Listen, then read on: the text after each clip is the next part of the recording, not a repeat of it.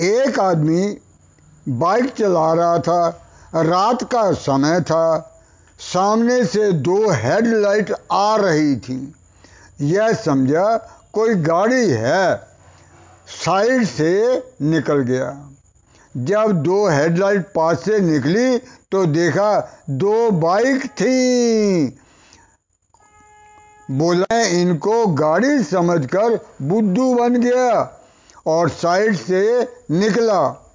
दूसरे दिन फिर रात के अंधेरे में दो हेडलाइट पास से आ रही थी।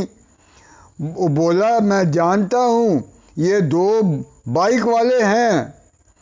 कल मैं बुद्धू बन गया था, आज नहीं बनूँगा।